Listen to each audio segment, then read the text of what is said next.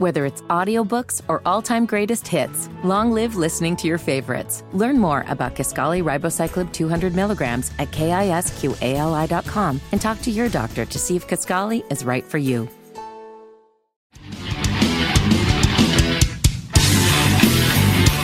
All right, good morning. It's 10:05 on News Talk 1110 WBT. Bo Thompson, Beth Troutman, and you hear that music?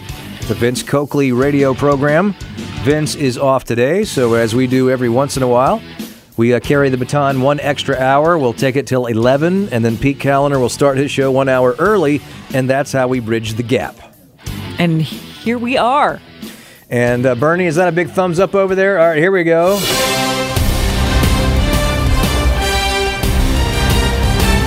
Last night in Chicago, Carolina Panthers on the national stage, ready or not, taking on the Chicago Bears. Somebody had to win this game. And in the end, unfortunately, it was the Bears. Panthers fall to 1-8. Bears win 16-13. Here's how it ended. They're going to try a 59-yard attempt to tie it. Snap, placement, kick on the way, and the kick, no good. Not nearly enough. Piniero's career long is 56. It just doesn't seem like kickers have been really kicking them very far tonight. I don't know if the cool conditions or the field conditions is causing issue, but that ball landed at the Orange Sea in the end zone. I mean, it was a good 7 yards short of where it needed to be able to go through those uprights. And now the Bears have an opportunity to just kneel it out and walk out of here feeling okay about the victory. Ian Eagle and Joe Thomas on Westwood One, and so that is where we find ourselves on a Friday morning.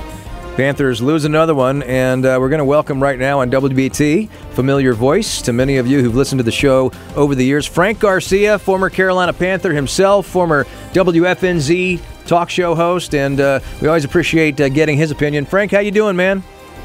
I'm doing great, guys. Thanks for having me. Unfortunately, I'm not celebrating a victory today, and I know there's a lot of people out there disappointed with that, but hopefully, I know this is a tough word for people, including myself, patience. I hope we have a little patience with what's going on. Frank, give us your take. What's going wrong? What are we doing wrong? I mean, I know that there are a lot of answers. I know the offensive line could be going wrong. I know that there are some, but let's just break it down.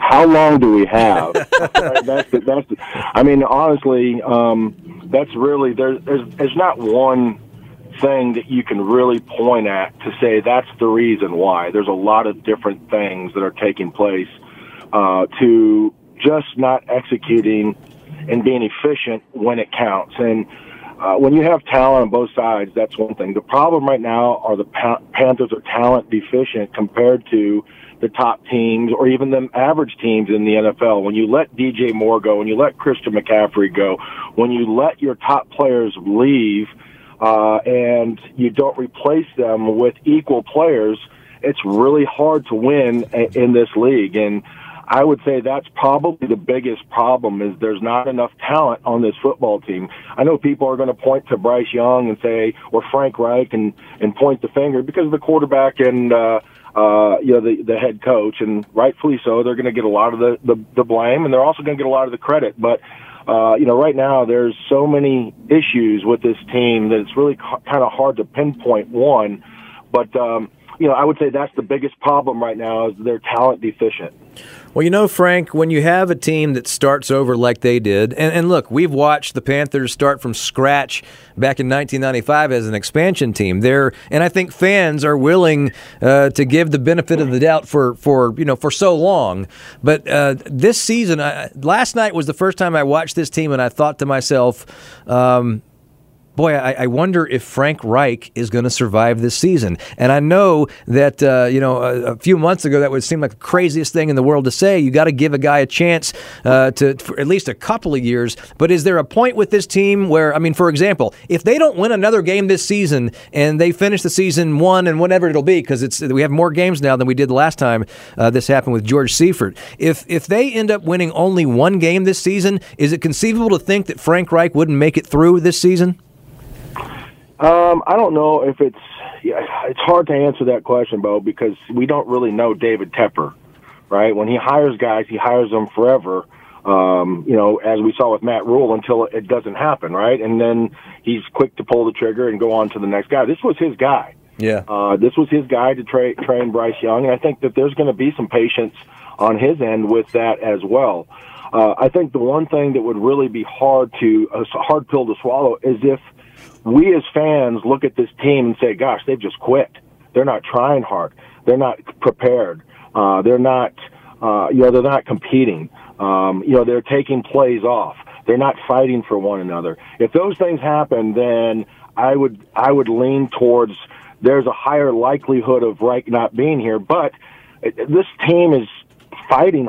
They're trying hard. But when a talentless team is trying hard and they're playing against a talented team, and I'm not saying the Bears are a talented team. That was a one-score game, but when they're playing a team that they really don't belong on the field with, it's going to look like they're not trying, and I don't think that's the case. I think Bryce Young is growing. I think he's learning.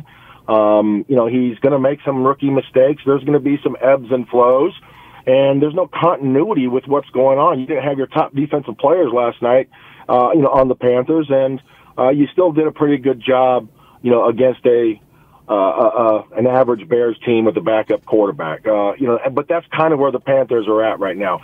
If you want to compare Bryce Young in the league to a lot of these other players, it's going to be hard because we see C.J. Stroud, doing well. We see the kid from Kentucky that is playing well. There's a lot of other good players, but Bryce Young isn't that type of player. So we're going to need a little bit more patience. The building pieces are going to have to build around him. We have a shaky foundation right now, and the foundation starts with the offensive and defensive line. And in order for this house to get straightened up and right, we have to build that, and then Bryce Young's going to be just fine. Hey, Frank, can you hang for one more segment? Do you have time for that? Yeah, absolutely. Okay, absolutely. Frank Garcia is joining us here on WBT. It's the Vince Coakley Show, and Beth and Bo in for the first hour here on a Friday, and we're talking about what is the heartbeat of the city right now as far as conversation. The Panthers falling to 1-8 and losing on the national stage last night at Soldier Field in Chicago, and a lot of questions. Where do they go from here? Like I said, does Frank Reich make it till the end of the season? I think Bryce Young is safe, but you start asking questions like these when you start losing like this and to this degree. And so we'll keep that conversation going. You can chime in as well if you want to, 704-570-1110.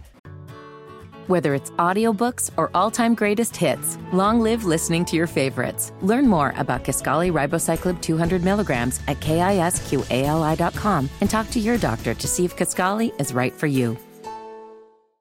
Yeah, it was a tough decision, and honestly, as far as percentages, I felt like the percentages, I listened to what everybody, listened to the analytics guys, talked to Coach Tabes. There was mixed opinions about what we should do. That's my call. I've seen us make 60-yarders in practice. Felt like there was a little bit of a breeze at our back. If you just look at the pure percentages, I think the pure percentage play is to kick it. It's the 4th and 10 conversions, probably 30% conversion, and the 60-yard field goal is higher than that. Do I second guess myself over it? I mean, yeah, after we missed it, yeah, I did. You know what I mean? Because the one reason why maybe you go for it there, even though the percentage play is to kick it, if you're just going pure percentages, is to kick it, is because if we make it, we still have a chance to win the game and not just tie. There was still time left. It wasn't like there was 20 seconds to go. So yeah. That thought did go through my mind. All right, there you go. Frank Reich talking about his thought process last night. And we have Frank Garcia with us here on the Vince Coakley Show. Bo and Beth filling in here talking Panthers on a Friday morning as they fall to 1-8 and lose on Thursday Night Football. But Frank, you heard Frank talking right there, and much has been made about this decision where they could have gone for it. Instead, they decided to kick that field goal, and we know how the game ended. What did you think of the thought process of what they did, and then how Frank explained it right there? Well, I mean, his explanation is his explanation, and I don't think there's any flaws with his explanation. The percentages are accurate as far as analytics go. 4th and 10 is not a very successful play in this league, especially when you know, we just what we talked about in the last segment with no weapons. If this is an explosive offense where you can throw a 5-yard pass and have a Tyreek Hill make 5 guys miss and run down the sideline for a touchdown, then maybe it's a different scenario. But, you know, they thought that that was their best opportunity to put points on the board. If you remember the play previous to that, you know, I believe it was a tip pass, you know, something that, you know, was setting them up for a shorter field goal and just didn't convert. So they were faced with an option. So that's the option that he chose. And do coaches beat themselves up for decisions like that? Absolutely. But I'm hard-pressed to believe that if anybody was sitting on their couch, if they had made that today saying, gosh, I can't believe he kicked the field goal to tie the game, they wouldn't be saying that. Right. You know, they only second-guess it when it fails. That's a good point. So, you know, I think that that's the analytics of it measured up, and that was the decision he made, and they got to live with it. I've been getting messages, via Twitter and email this morning, people who are upset, obviously, with the record right now that the Panthers have. And some people, and this may be a controversial question, and you may not even have a take on this because you can't look backward, you can only look forward. But there are some people who are saying that they really wish that Steve Wilks was the guy that was in right now with this particular team and pulling this team together. What would you say to those people who are sending those messages? I don't think the record would be any different with the moves that were made in the off season. I don't, you know, the guys can play hard, which I think they're playing hard now. I don't know if it changes the record or the outcome with the talentless team that they have. You know, they had more talent on the team last year with Wilks. He took a team halfway through. You know, Steve Wilks is a very good coach, but I don't think that that changes the record or the outcome of what's taken place with a rookie quarterback. You know, I think when you look at the decision to hire Frank Reich, I think immediately, you know, we knew the direction the Panthers were going before the draft. They were going to draft a quarterback, whether it was Stroud or Young, was to be determined. I think that was the thing that I would look back on and say that I would have changed if you know, or chosen differently if I was the Panthers. I would have. I liked Stroud from the beginning because of the talent that he has. And, you know, first-rounders aren't made. They're born. And they're bigger, they're faster, they're stronger. They're more athletic. Give me one thing that Bryce Young is bigger, faster, stronger. He's a great leader. He's accurate, right? You can teach those things. There's certain things you can't teach, and that's the reason why I would have chosen differently at that position. Well, speaking of Bryce Young, with what's going on this season, the games that he has played, the moments that have failed for the Panthers, do you think that if Frank Reich doesn't pull him off the field soon, that maybe his mental state, his confidence might be in jeopardy for years to come, potentially? Well, I from what I know about Bryce Young, and I don't know him as well as Frank Reich does, and I don't know him as well as, you know, maybe his teammates do, but from what I've seen from him, he's a competitive kid, and he's failed before. You know, you don't get to be 5'10" and make it to Alabama without failing and having trials and tribulations. Where we have success is through the fires, and, you know, I don't think that Bryce Young is the type of person to shy away from competition and is going to let many things bother him. He's 5'10", playing quarterback at Alabama and in the NFL as the #1 overall pick. So I think he's pretty strong mentally to be able to handle those things. Physically, you know, this is a different game. He's going to take a beating. He's going to take a pounding. And if the question is, will he be able to sustain that? You know, with the offensive line issues that the team has right now, I would be honestly more concerned about if I was going to pull him, it would be for his health, not for his mental capacity. Well, and you could also make the argument that if you did pull him, that might be worse for his confidence. Could be more damaging if he's the guy that you want to go into battle with next year. And I mean, they've made a they they've they've mortgaged everything for this guy. So this has got to be the. I mean, I don't think anybody thinks that Bryce is going anywhere. I think there are some whispers about Frank Reich, but you know, we already asked you about that, and you said what you said there. Now, I'm just curious. C.J. Stroud's getting all this attention because he's having a heck of a rookie season so far. He's got more around him there in Houston than what we have here. What do you think would have happened if the roles were reversed? If C.J. were playing with this team and Bryce was playing with that team, where would we be right now? Well, you know, we all remember Cam Newton, and he came into a situation very similar. And I'm not comparing C.J. Stroud to Cam Newton by any stretch of the imagination. Cam Newton was a different animal. And when you look at his ability to control a game, and he's a ball-dominant player. C.J. Stroud is a more ball-dominant player. He's going to do more things to affect the defense at the quarterback position than Bryce Young. So naturally, I think there did be a couple more wins, you know, under the Panthers' belt, last night being one of them. I think that they would have won that game if C.J. Stroud was on the field with the Panthers. That being said, long term, I do feel like maybe there is a ceiling, and I do feel like Bryce Young is going to be a good quarterback if he gets the pieces that surround him.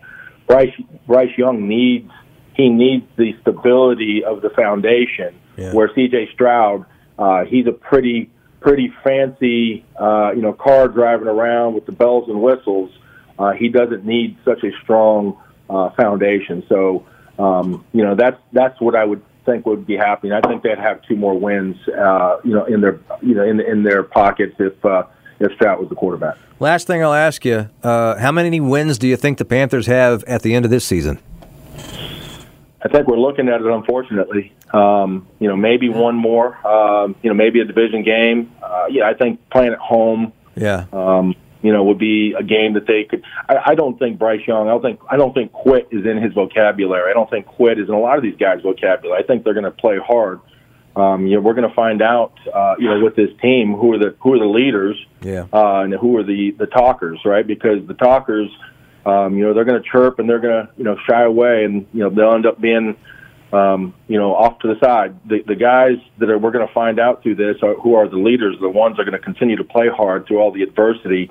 And I think that's ultimately going to help this team down the road. Maybe not this year, but next year and the year after, once they start getting some pieces in place for Bryce Young and, maybe getting a couple more defensive players. I feel like this team will be, better suited to compete for our NFC South championship. Well, you said it off the top, patience, and that's where we'll end the conversation. And I really appreciate you coming on and spending a half hour with us. I love picking your brain, and always good to hear from you. Yeah, thank you. Hey, anytime, guys. I love being on with you guys. You guys have the best show on radio, and you guys keep it going. I enjoy listening to you guys every morning. Frank, you're the best. You. We appreciate it, and that means a lot coming from you.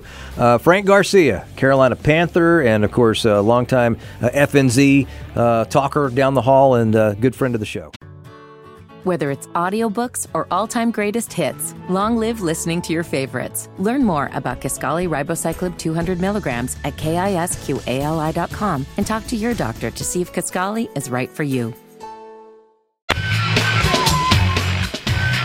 Welcome back to the Vince Coakley radio program. It's Beth and Bo sitting in for hour number one.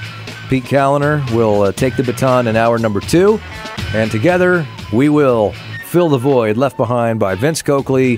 Happens every once in a while, this time on a Friday, so we'll take you till 11, and then we'll give you to Pete, and then off we go into the Friday broadcast day, and it's...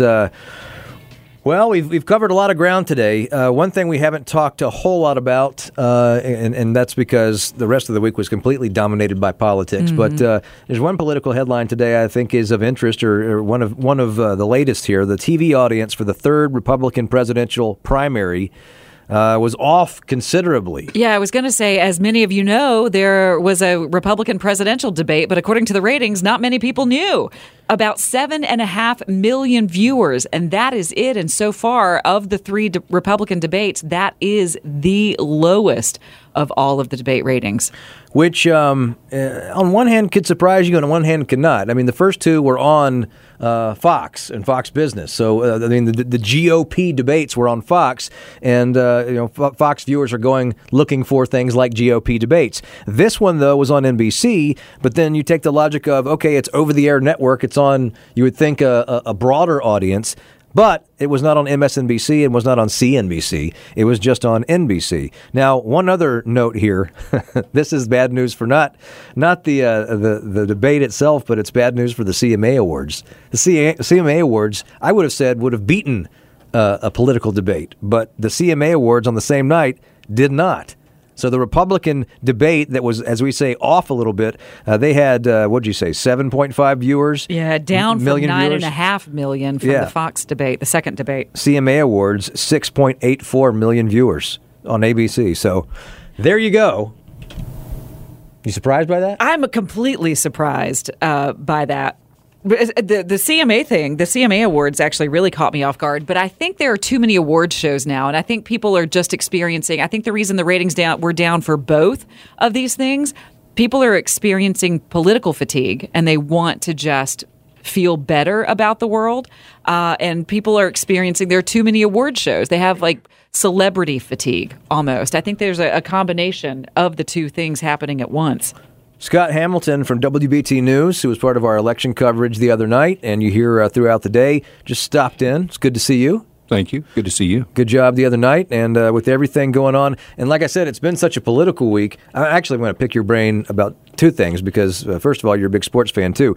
But anything now that you're at Friday after this week of covering these local elections that hits you now that you've had a chance to kind of look back and take stock? Before you start, I just have to give. I just want to give a slow clap. Mocking to, clap? Not to you, to one of our listeners, because Bo just said, we've covered a lot of ground today. Kevin just wrote us and said, you've covered a lot of ground today, unlike the Panthers last night. Boom, boom. Wow. That just came through, so I just had to give a slow clap. So you get like a koozie or something for that? I feel like he needs an award. Yeah, that's strong. Good job, Kevin. Panthers feel like they've been ground up. Ground up. Too late. Any final thoughts on the election that was? Impressive what the Democrats did in Huntersville. Again, we cover a ton of stuff here, a ton of different things. You know, I'm out trying to chase what happened with gas spills in the middle of the night and all that, but I did not realize until this morning how close the mayoral race in Monroe is. Mm-hmm. And I actually had somebody text me saying it's by one vote, and I think that's an exaggeration, but not a big one. Well, when you have an off-year election like this and some of these races that were going on, I mean, I saw something, for example, Beach Mountain had some sort of ordinance this weekend. I believe it was about water, and it was single votes. It wasn't just single votes separating them. It was single votes, I think, as far as participation goes. That may be a slight exaggeration, too, but it goes to the point of what you're talking about. Now, you're a sports guy, and we did not get into this with Frank Garcia. But, you know, the other thing that people are talking about around town is David Tepper as an owner here. And, David Tepper, as Frank says, this is David's blueprint here. You know, there was a while where he was the owner of the team, and you had part of the Jerry Richardson era as far as players and personnel. Now this is his team. This is his blueprint. This is all David Tepper. What do we say about David Tepper at this point as an owner in the NFL? Your voice is weary. It's worn out. You guys have been just churning out content all week, so you don't have to talk because I got a lot to say on this. Okay. Okay, we got about 2 minutes. What is the blueprint? Are they in a rebuild, or are they trying to compete? Last year, remember, they were all in for a rebuild, and then they won a couple of games and then got off the initial blueprint, which that didn't work out, so set them further back on their initial goals. What David Tepper, and again, we're supposed to be unbiased, but at this moment, I am a fan. Mm-hmm. I'm a purveyor of sports. I'm giving you my opinion. David Tepper has come in, and I get being an outsider, whatever. That's cool, and I dig new ideas and all that.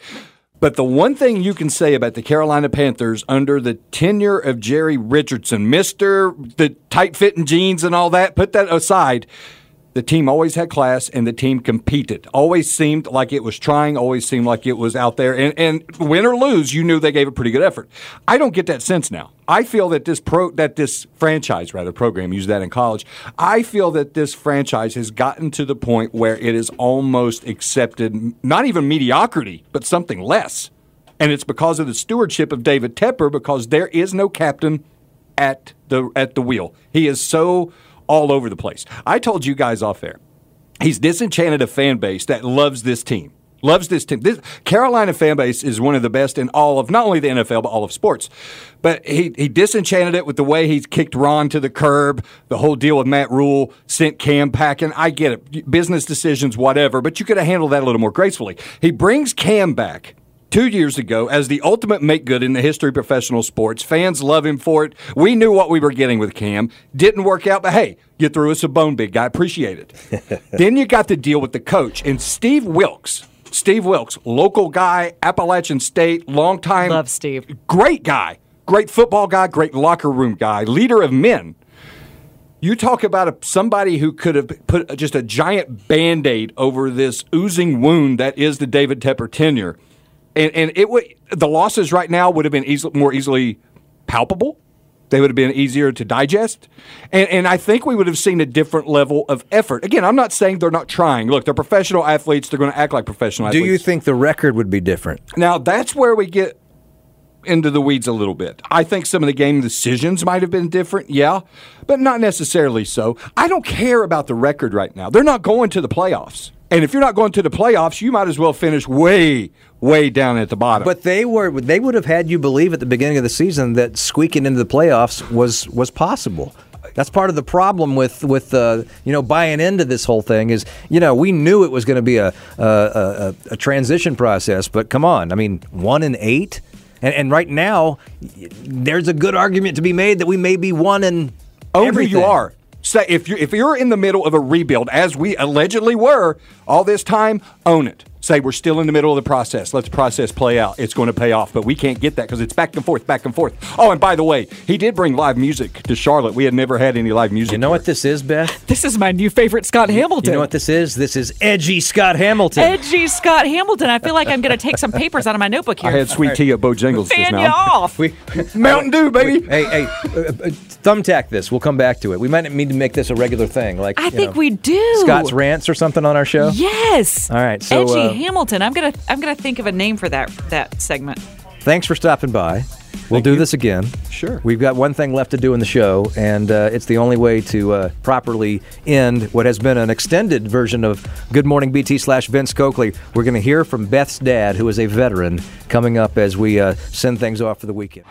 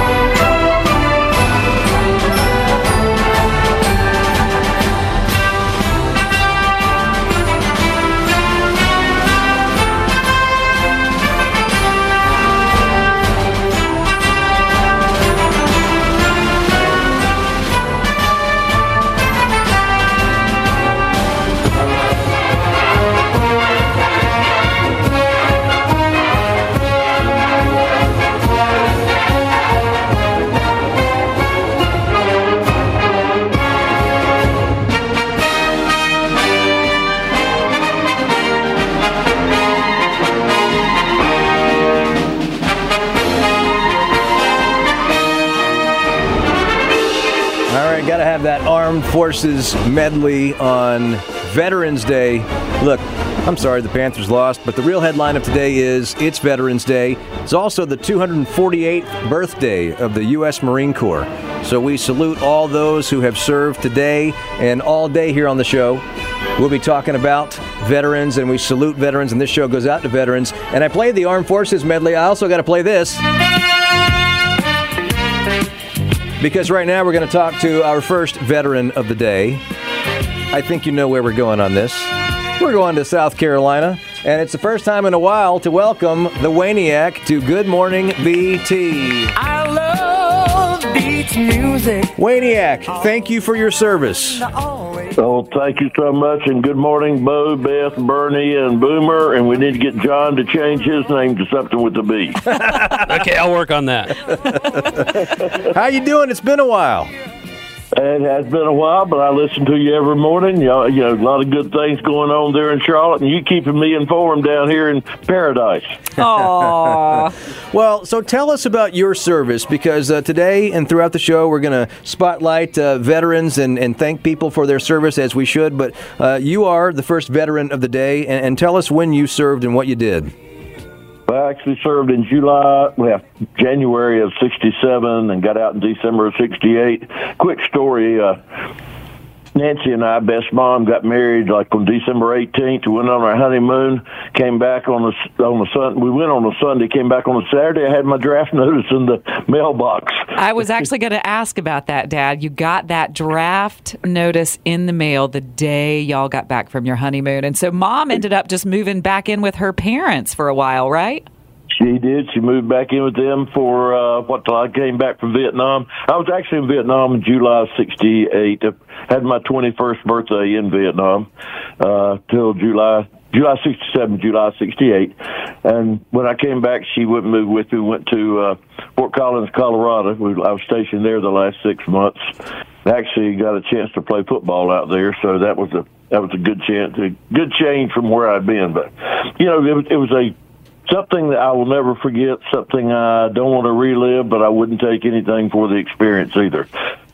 Lost some friends, made some friends, and still friends with some of the folks that I served with in Vietnam. So it's a great experience. A lot of things going on around here today. A lot of the beaches are having specials. We used to have one on North Myrtle Beach that some guys set up a tent, a veterans organization does, and recognize all the veterans that come around, and they get us on the line, and all the people on the beach come by and thank you for the service. It's a good thing. A couple of bands are playing today, and they've already announced they'll be doing a special to the veterans. It's a big weekend here. It's the Carolina Beach Music Awards weekend, so there are a lot of people in town. So it's going to be a good day, you know. One of my favorite memories of growing up on Veterans Day with you, as there are so many lovely places that offer veterans different specials throughout the day, sometimes throughout the weekend, like free pieces of pie or free meals or discounts at stores.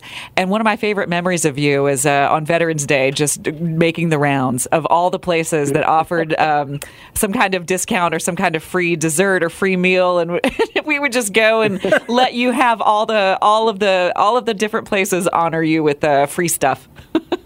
Well, you know, being in social media these days, you get a list of all the places that are offering a free meal or a free dessert or whatever the case may be. And, you know, a lot of guys do go to, I'll go to 2 or 3 during the day. Sometimes I haven't even planned where I'm headed this weekend. I got to look at the list. I had a lot of other good things going on with the music awards. But, you know, it's a good thing what people do for veterans. I can remember the first 30 years that I came home from Vietnam. You didn't mention you were in Vietnam or in the service because people so frowned upon it. Whenever, you know, when I came back, it was not an accepted thing in the United States to be a veteran or a Vietnam vet. So, you know, it's good that people do finally recognize. I do have a Vietnam veteran hat that I'll wear the next 2 days, and you'd be surprised the number of people, when you wear it, that come up and say thank you for your service. And it was long overdue, and I love what the people do and how they respect the servicemen, whether it's Vietnam vets, there's still a few Korean War vets around, or whether it's the Mid-East wars we've participated in. The guys there are just as important to our democracy. Well, it's obvious, and I'm so glad that we're having you on, because I feel like today is just one of those days where people who serve deserve that platform just to talk and express their thoughts on the air, and we got the 50,000 watts, so we're doing this, and you're part of the show family here, so I feel like it's the perfect way to start Veterans Day here. Well, thank you so much. I appreciate the opportunity, and I know it's going to be a great Veterans Day there in Charlotte area, and you guys will celebrate it, and I hope to be listening here some more veterans on your show this morning. You know, we all love our democracy. We love our country. That's why we serve. But, you know, we love WBT also. Well, we have, Dad, we love you. We appreciate you coming on with us. Tell everybody else down there at the Waniac Studios that we said hello, and we'll talk to you soon. We'll do it, brother. Thanks so much, y'all. Have a great day. All right, that's Wayne Troutman, the Waniac. Thank you for your service here on Veterans Day.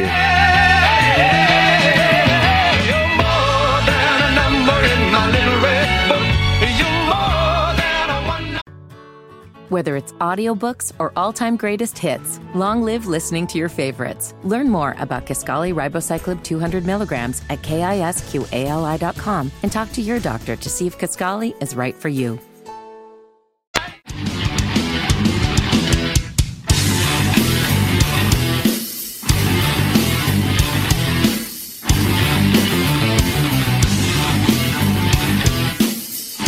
All right, News Talk 1110 99.3 WBT, Vince Coakley radio program. Vince is not here.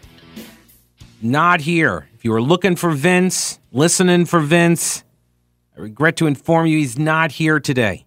You probably already knew that if you were listening to the first hour, because Bo and Beth did the first hour. And I'm here for the second hour. I'm Pete Kaliner, and then I will still be here from noon to 3. 704-570-1110. 1-800-WBT-1110. And just apparently there's a large, and by large I mean like maybe a dozen or one, people that don't know that you can actually call those numbers.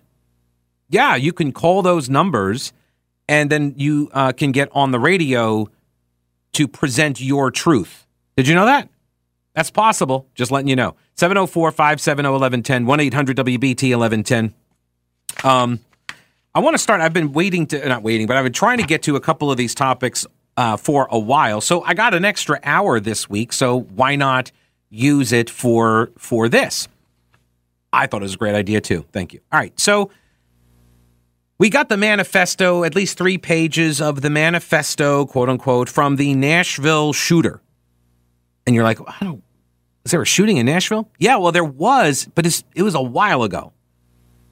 It was like almost a whole year ago, right? So you probably don't remember it. This was the one at the Covenant School, right? It's like 8 months ago this happened, and 6 people were murdered by the shooter.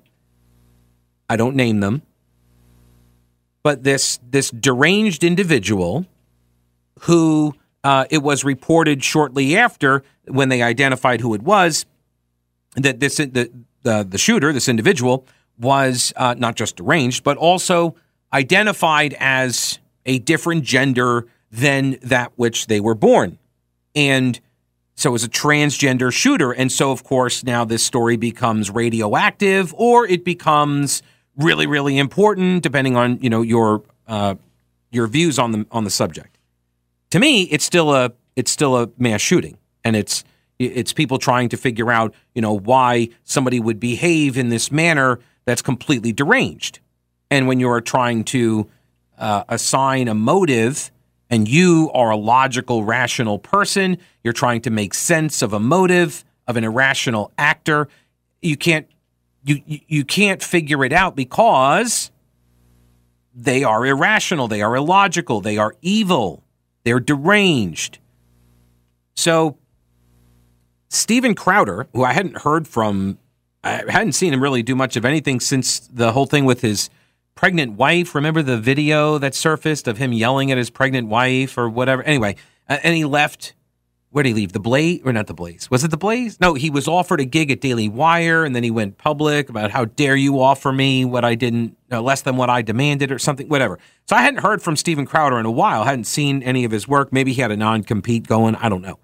But he was the one who apparently got a couple of the pictures of the notebook or the manifesto. And so somebody, what appears to be somebody who probably had access to the evidence, so somebody in law enforcement, somebody in Nashville law enforcement that has access to the evidence locker, right? got the journals and took a couple of pictures of the notes and then gave them to, or somehow or another, they got into the hands of Steven Crowder. He published them. 3 pages of the diary provided to him by an unnamed source. This then prompted the requisite outrage, of course. How dare he publish information, right? You're not allowed to know. We can know the motives behind every other shooter, almost. Every other shooter, right? When you got the, like Dylan Roof, what was his motive? White supremacy. Found that out almost immediately, right? Because he had his online writings and such. You always find this stuff out, and then it gets plastered all over the place. And then, of course, in using a term that is quite in fashion nowadays, collective punishment, right, is then called for against people of the same race and gender as the shooter, as the deranged individual. So, of course, when we find out that this shooter matches a particular demographic that is a protected class, if not in law, then at least in society, then what? Well, you can't be sharing this information. And so Crowder has his post blocked on Facebook. I think Google took his stuff down. So a couple things. The response from law enforcement was pretty terrible. They've been claiming this whole time for the last 7 months that they can't release it because it's part of an ongoing active investigation. But that's not really true because there's nobody else to charge, right? Nobody else is being charged. And even if somebody else were to be charged, the contents of the diary, the manifesto, the hit lists or whatever, all the stuff that these people do, that would not actually really play any role. I mean, you're talking about maybe somebody who, you know, provided a gun or helped the shooter get a gun, something like that. But the pages that we saw, that's not part of an investigation. In fact, we knew then for sure that the police were trying to block this from being published because after they got a FOIA request filed for the evidence to be released, then they cited the FOIA request as the reason that they cannot comply with the release of the information, which is circular logic to say the least. But it's also a bad faith argument, right? So, and it showed their hand. The whole point was they don't want to release it. You had family members, people who go to the church and go to that school. They did not want the manifesto released. And I can appreciate their sentiments. I do. Like, I understand why they would not want it to be released and they don't want more pain. I get all of that. But that's a double standard now. And you can't play by one set of rules based on who the shooter is. Well, I mean, some people do try to play by one set of rules. I refuse. I'm going to apply a consistent standard. And what it proves to me in reading the passages that were published is that the shooter was, in fact, deranged. Now, I do have some questions about the role of, say, what people call puberty blockers. But for a female that's wanting to be a male, that's, quote, transitioning to do so, they're usually being given some sort of a cocktail that includes steroids. And so I do wonder if there's some sort of connection to the drugs, right? I mean, that just makes sense to me. And maybe that's what the police are, maybe that's part of their investigation. No, it's not. They're not examining the science behind this. The police department put out a statement. It says that it's in communication with the Metropolitan Department of Law as an investigation begun this morning continues into the dissemination of 3 photographs of writings during an online discussion about Covenant School. The photographs are not Metro Nashville Police Department crime scene images. The police department has been in contact with a representative of Covenant families. Police department counselors are available to assist them in coping with the emotional trauma caused by the dissemination. All right. First off, they were never represented to be crime scene photos. I don't know why I don't know why they felt the need to put that into the statement. And while they would not confirm that these were pictures from the shooter's diary, the fact that they would not say it and that they were bringing in counselors, that indicates it was, that they are legit, that the pages are legitimate. But the mayor, wanting to just get in front of this thing and let everybody know, he's got it under control. He says, don't worry, he is investigating how the images could have been released, because that's the important thing. After we shut it down, nobody can look at it. We're going to find out who did it and then head on a pike or something, right?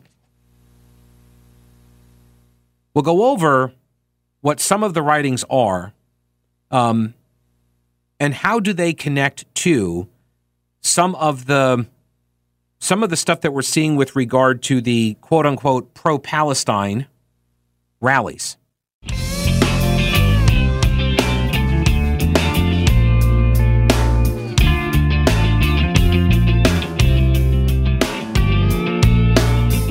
News Talk 1110, 99.3 WBT, 704-570-1110, 1-800-WBT-1110.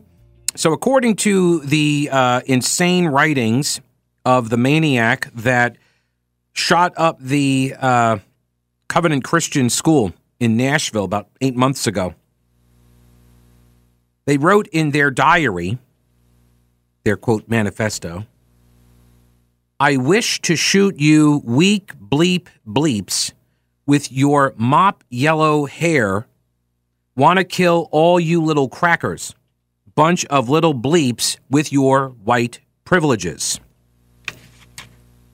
Goes on to say here, I've highlighted too much. The phrase time to die is circled at the bottom, either celebrating the deaths that she would cause or indicating that she knew that she was not going to survive the attack, which she did know, by the way.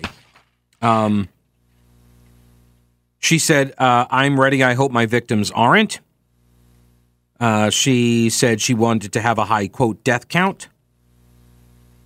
She said going to fancy private schools with those fancy khakis and sports backpacks with their daddy's Mustangs and convertibles. She said there were several times that she could have been caught. Summer of 2021 especially. See if that's all of them, because they're all spread out over the different articles here. But I think you get the gist of it. Okay. Does that any of this stuff, any of this language, does it sound familiar? Right? Does any of this stuff sound, I don't know, like, straight out of a DEI struggle session? And again, the person was crazy. This shooter, was evil. However, these rantings focused the attention of this deranged person on a specific group of people.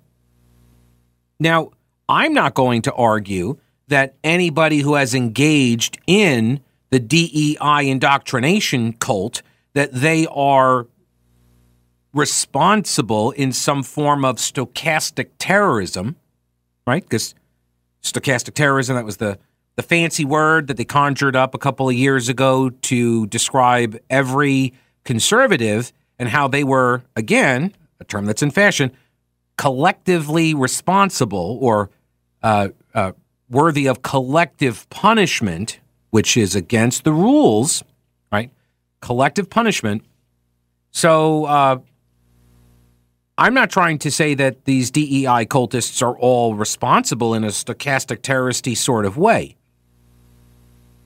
But if I was going to hold everybody to the same standard, then I would.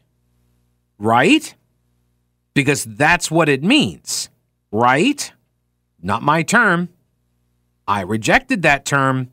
I've argued against the use of that term. I've argued against the use of grouping people into these large categories based simply on an immutable characteristic like race.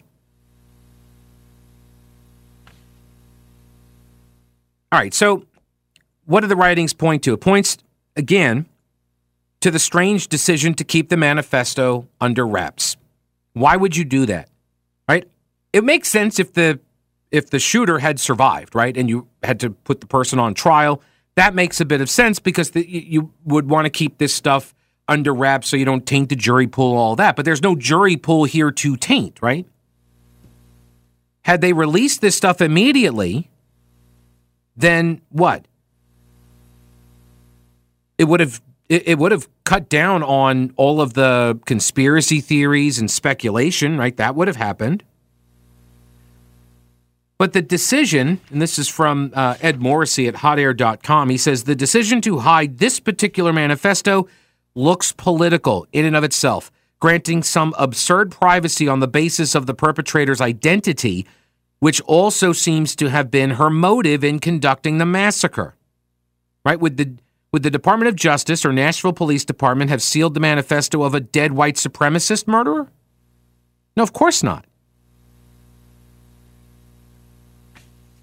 By the way, I read also, hang on, it's in one of the stories here, I'll find it, here it is, that the shooter left behind at least 20 journals, as well as a suicide note and a memoir. Which I think is really all the proof necessary that she was a girl. 20 journals? Come on. Dudes don't keep 20 journals. Whether it's audiobooks or all-time greatest hits, long live listening to your favorites. Learn more about Kisqali ribociclib 200 milligrams at KISQALI.com and talk to your doctor to see if Kisqali is right for you.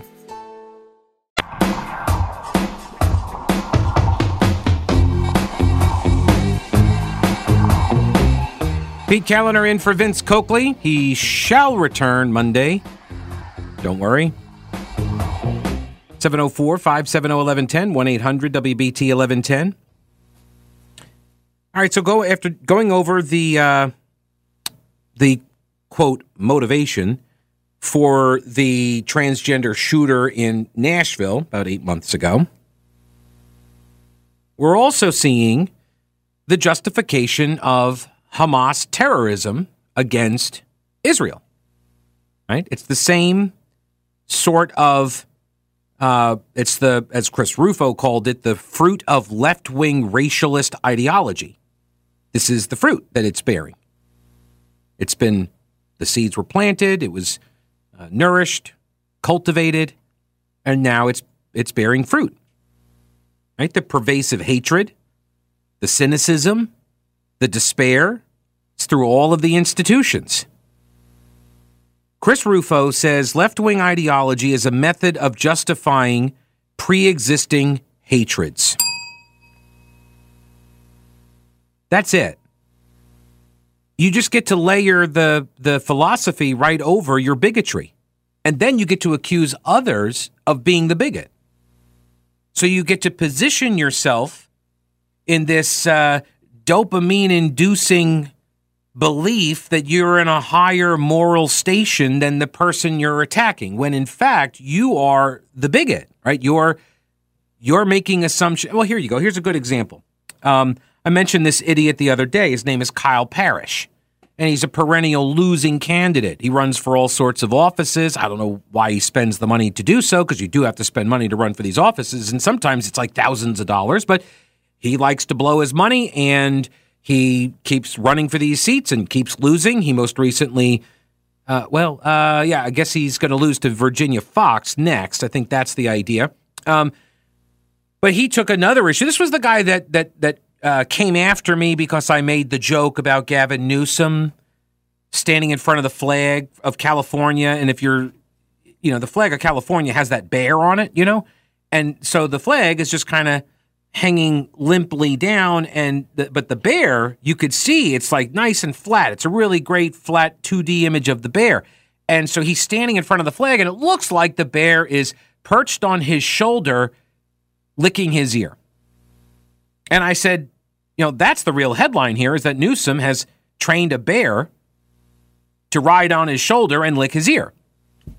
And so this humorless leftist scold named Kyle Parrish, the perennial losing candidate, He then says that I'm a Nazi. That was his response to a joke, which is a pretty, I mean, it was a pretty anodyne kind of joke. Like, that's not, that wasn't, it was not political. It was, it's just a joke about the way the image looks. But he saw the opportunity to call me a Nazi because that makes him feel better, makes him feel good. And so we went round and round about that a couple of days ago. Well, he's back at it today because I retweeted somebody who had said they had some video of a city in London where they're marching through the streets, they being Arabs, that Europe, specifically the UK, has allowed so many people from the Arab world into their country that there are cities now where the British, the, dare I call them the indigenous peoples, because that's what they are there, they are now outnumbered by people from the Arab world. And so somebody posted this video and they're like, I grew up here and this used to be just like a working man's town or whatever, like a blue collar industry kind of a town, whatever. And so I retweeted it and all I said was colonizers, right? Because that's the term that everybody's using about Israel, about the Jews and about America and about the UK, right?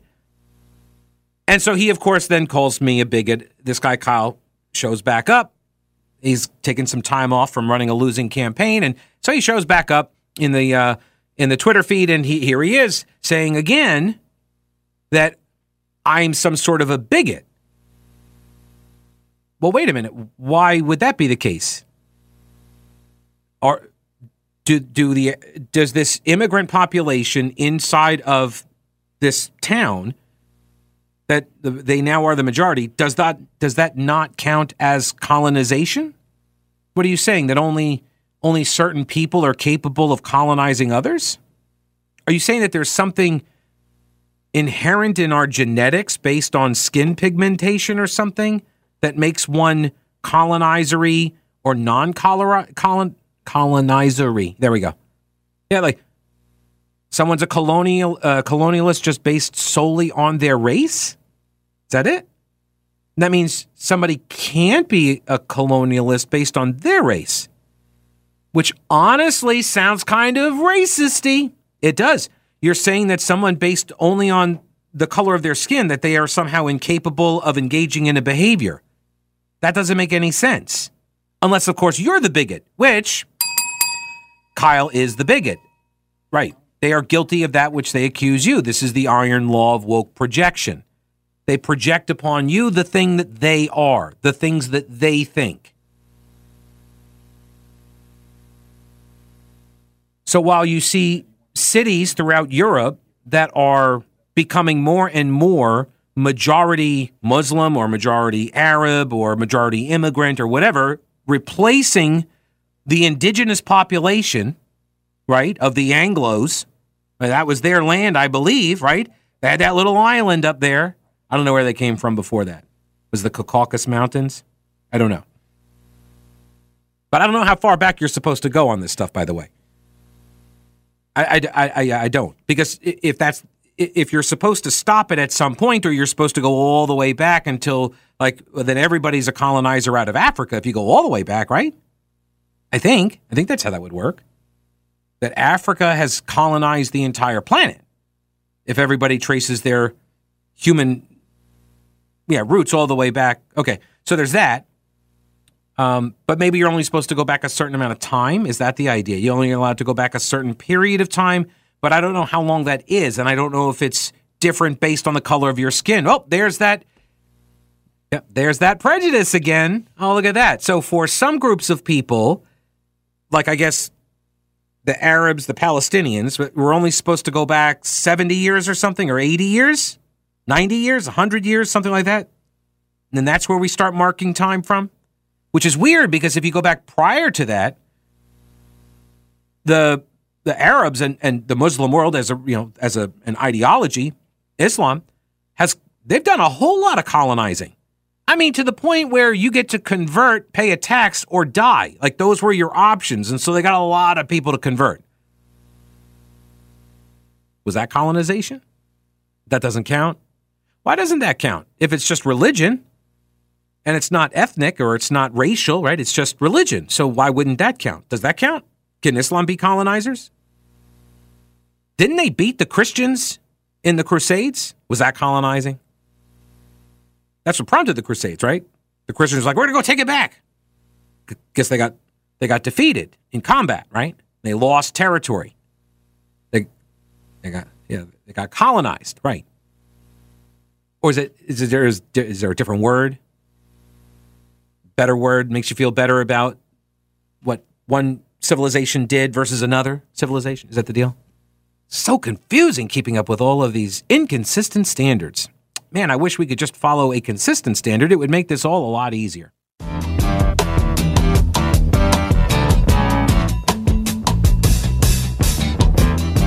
News Talk 1110, 99.3 WBT. Pete Kaliner filling in for Vince Coakley.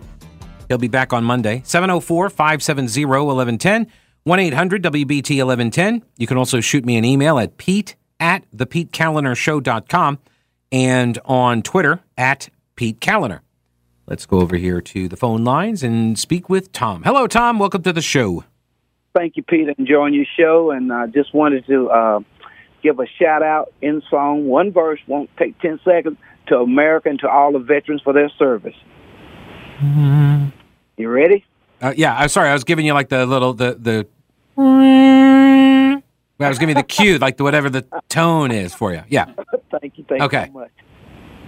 America, you're that little child that says, Mom, we love you so.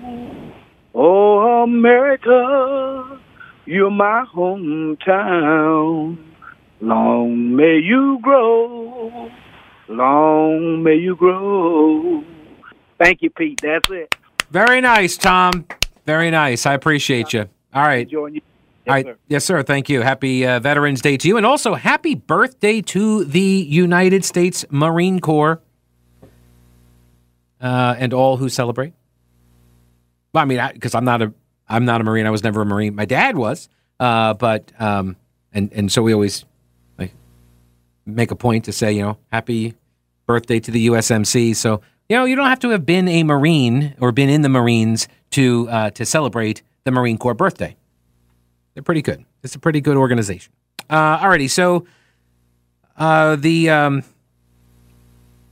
The writing here from Christopher Rufo, and he is, I don't know, the guy's got his hands in, like, everything. He's doing so much stuff. He's one of the guys that has been deconstructing the deconstructionists, right? The DEI, Church of Wokeism. He's been, along with, you know, other guys like, obviously, James Lindsay and Jordan Peterson. But Rufo is more of, I don't want to say, I guess he's more of like a tactician, and he is all about, and he will tell you, and he tells everybody, like, here's what we're going to do. And then the lefties are like, yeah, he's trying to mobilize people to do these terrible things. And he's like, you're absolutely right. I'm mobilizing people to do the things right here. Like take over, what was it? New College down in Florida, right? I think it was in Florida. Take it over, get rid of these leftist professors, and it didn't matter. Just kick them out. And get in people that are going to, you know, focus on classic liberal education. And so he's also a big fighter against all of the identity politics. And he's the one making these connections, one of the people making these connections between what we're seeing with the, quote, pro-Palestine crowd, but also with the affirm me crowd and the DEI crowd, right? This is all racialist ideology, and it is all Marxist. It is all through this prism of oppressor and oppressed. All of it. Everybody wants to be the victim, because being the victim means you're the underdog, and if you're the underdog, that means you are correct. If you want an example of it, there is no better example of it right now than all of the protests in support of, quote, Palestine or the Palestinians. Do you know, I saw today, actually, a video today, bunch of Palestinians in Gaza. And they are, I mean, these are like women and children. There's a whole bunch of them. People in wheelchairs. And they're all carrying white flags, white garments, like surrender flags, but, you know, to indicate they are not combatants, right? They're civilians. And they start moving towards, because what Israel has decided to do in their efforts to genocide, obviously, is to give civilians free passage, and they're going to now give you 3 hours notice, and you're going to have a 4-hour window, and then you can leave an area. Hamas started shooting at them. There's video of it. Now, I'm sure that there's some explanation floating around out there among team baby beheading rapists that, you know, that they don't, they're going to say that that video isn't true. I'm sure they will. I don't care. I don't care what they say. Like, your arguments are garbage. I see you. I see your arguments. I see what's motivating you. Everybody should see it by now. It's the same thing. It's the same thing with critical race theory, and it's the same reason why they want you to shut up about it. Just stop talking about it, right? The left wants us to stop talking about these things because this is how they achieve power. And I'm not talking like in the like political power or like, you know, tyrannical power. I'm just, like, power in all things. Just, you got to always keep in mind, to a leftist, all relationships, everything, institutions, interactions, everything is power dynamics. Who's in a more advantageous position at any given moment? And so all of the tendency for interpersonal victimhood, this personality, I would call it a flaw, but this is a personality that has been identified. These are tendencies that are identified in people. And it wasn't political when it was first identified. It was just people who tend to view themselves as victims in all situations. And the more they do it, the more they do it. And it just becomes this just self-perpetuating, but also self-destructive behavior and mindset. You can never get out of it. And now we're seeing it everywhere. And it's being fueled by this critical theory that views all things in the power dynamic, and they say, well, if you are the underdog, you are automatically more worthy. All right, if I come into your home and you've got, let's just say I picked the wrong night and you got all your extended family there, and I come in there with murder in my eyes and on my heart, and I'm going to murder everybody there, but I forgot a weapon too. So I'm barehanded, I'm going to come in there, I'm going to murder your entire family reunion of like 100 people. Oh, and by the way, your family, they're always carrying, so they're all strapped. I would be the underdog in that situation. Would that make me right? Would that make my cause just? It's such a stupid way of looking at things. But that's where we are. We live in very stupid times. All right, let's see here. How stupid can we be? Derek, welcome to the program. Hello, Derek. Hello, Derek. Derek. Hey, what are you typing? Hello? Yeah, oh, yeah. Hey, what's going on? How are you? Oh, I'm doing well. How are you? Hey, I'm good. What's up? You wasted some time, but you got like a minute. All right. I keep hearing, terms like CRT. I just want to know what your position is on just teaching old American history that was taught in the 70s and 80s. Anything wrong with just teaching American history as we learned it back then? I don't know what you were taught in the 70s, and that's a really sweeping question. So is there something specifically you want to? Well, just exactly what happened during the Civil War and during the 60s and 70s, and things weren't perfect here. But, sometimes like I'm seeing in Florida where they want to stop teaching about slavery or parts of slavery. That's not true. And to me, that's just part of American history. It is part of American history. It's also not true that they're not teaching about it in Florida. I would highly encourage you to expand your horizons on the places that you get news from. I, of course, am pro teaching history. Absolutely. Like to teach history. I'm actually going to do some in a minute, because you know what today also is? It's the 125th anniversary of the Wilmington coup. Do you know what that is? I'll teach you. Up next.